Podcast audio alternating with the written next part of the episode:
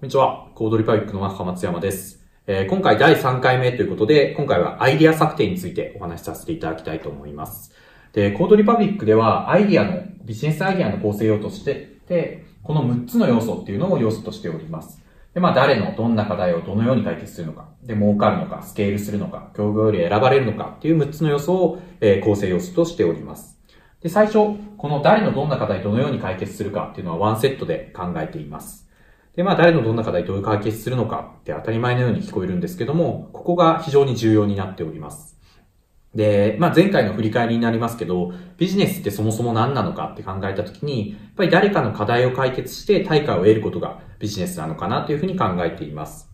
なんでこの対価を支払われるほどの課題っていうのは、やっぱり深刻な課題であればあるほど、えー、対価が支払われる、お金を払ってでも解決したい課題っていう形になるのかなと思ってます。なんで、例えば、まあ今背中が痒いってなっても、そこに対してお金を払わないですけども、えー、まあ頭痛が止まらないってなったら頭痛薬買いに行くみたいな感じで、えー、深刻な課題の方が、課題、あの、対価が支払われるっていうふうになるのかなと思っております。で、えっと、まあ面白い話があって、まあ紙に、紙に火がついてる骨格を見つけましょうっていうようなのがありますと。で、これ何を言ってるかっていうと、仮にその頭が燃えている時に、本当はその水があればバサッて被ってすぐ消化するっていうのができるんですけども、水がない時にレンガがあったとしても、やばい燃えてるってなったらバシャンとこう消しに行くよねと。そんぐらい深刻な課題っていうのを見つけられれば、えー、事業成長になるような、こうアイデアに紐づいていくような解決策を見つけられるんじゃないのっていうような、えー、話になっております。で、この課題っていうのが、まあ誰のどんな課題のか、どんな課題っていう部分のポイントだったんですけども、誰のっていうところも非常に重要になってきます。で、例えば、ネットは試着できないので買いづらいよねって思ってる人がいたとしますと。で、それって、この課題があるんですけども、やっぱり学生だったら、その、わかんないですけど、ゾーズタウンで買うときなのか、サラリーマンだったらスーツを買うときなのか、逆にもう高齢者だったら、そもそもネットとか使わないんで解決策も異なるよね、みたいな感じで、ターゲットによってその課題を感じるシチュエーションって違うと思うんですね。なんで、この誰のっていうところのターゲットを具体化するってことが非常に重要になっております。なんで本当に身の回りにいる友人だったりとか、えー家族みたいな形で、まあ本当、あの、思いつくぐらい、想像できるぐらいの人物像まで落とし込む必要があると思ってます。でこれあのビジネスクリエーションっていう企業のプロセスを書いてる本でも書かれてるんですけども、ここで言われてるのは、例えば性別年齢とかっていうデモグラな要素もそうですし、えっ、と、もっと踏み込んで何に意欲を感じるんだっけとか、何に不安を感じるのとか、憧れる人って誰なの？ぐらいな感じで、よりその、えー具体的なターゲットまで落とし込むってことの重要性が言われております。で、やっぱりその、えー具体、ターゲットが具体化すればするほど、えっ、と、その人の課題のインサイトっていうのも変わってくるので、そこを明確にすることっていうのが非常に重要になるのかなと思っております。で、まあ、どのように解決するかっていうところは、そこの課題を解決するプロダクトっていうのを作っていくっていう形になっております。なんで、次、4つ目になるんですけども、まあ、儲かるのかっていうビジネスモデルの観点っていうのも、えー構成要素としては大事になっております。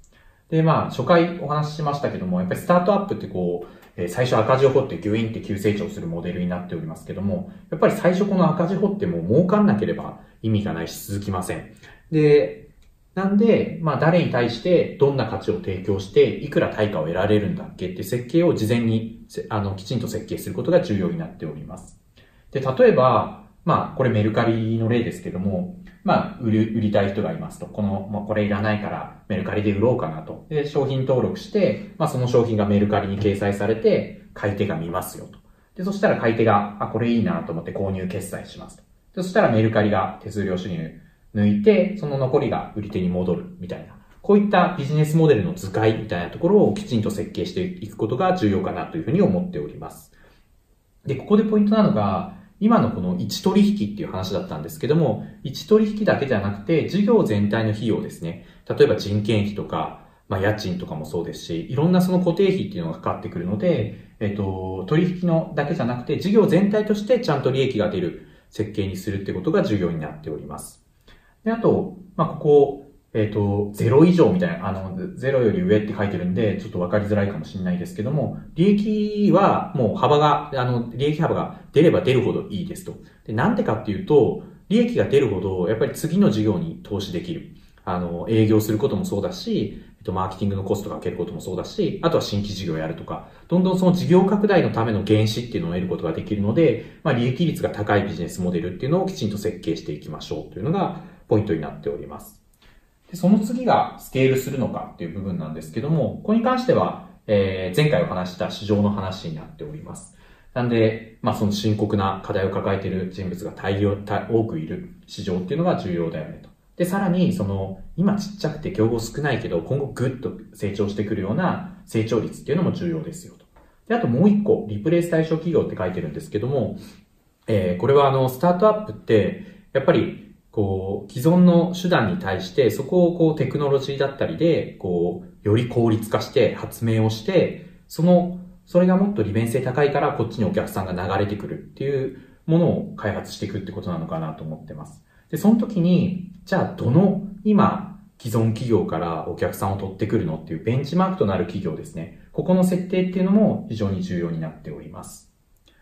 で、これに関しては、えっと、2回目の市場選定というところで、あの、詳細説明しておりますので、ぜひそちらもご覧ください。で、えー、6つ目が競合より選ばれるのかっていう競争優位の話なんですけども、えー、まあさっきの旅行の例もそうですけども、大量にこう、一個の課題に対する解決手段っていうのがありますと。で、この中で選ばれなきゃいけない。なんでよく言われるその差別化って何なのみたいなところで、選ばれる理由っていうのが重要になっております。で、この選ばれる理由のことをよくバリュープロポジションと言っております。で、これ何なのかっていうと、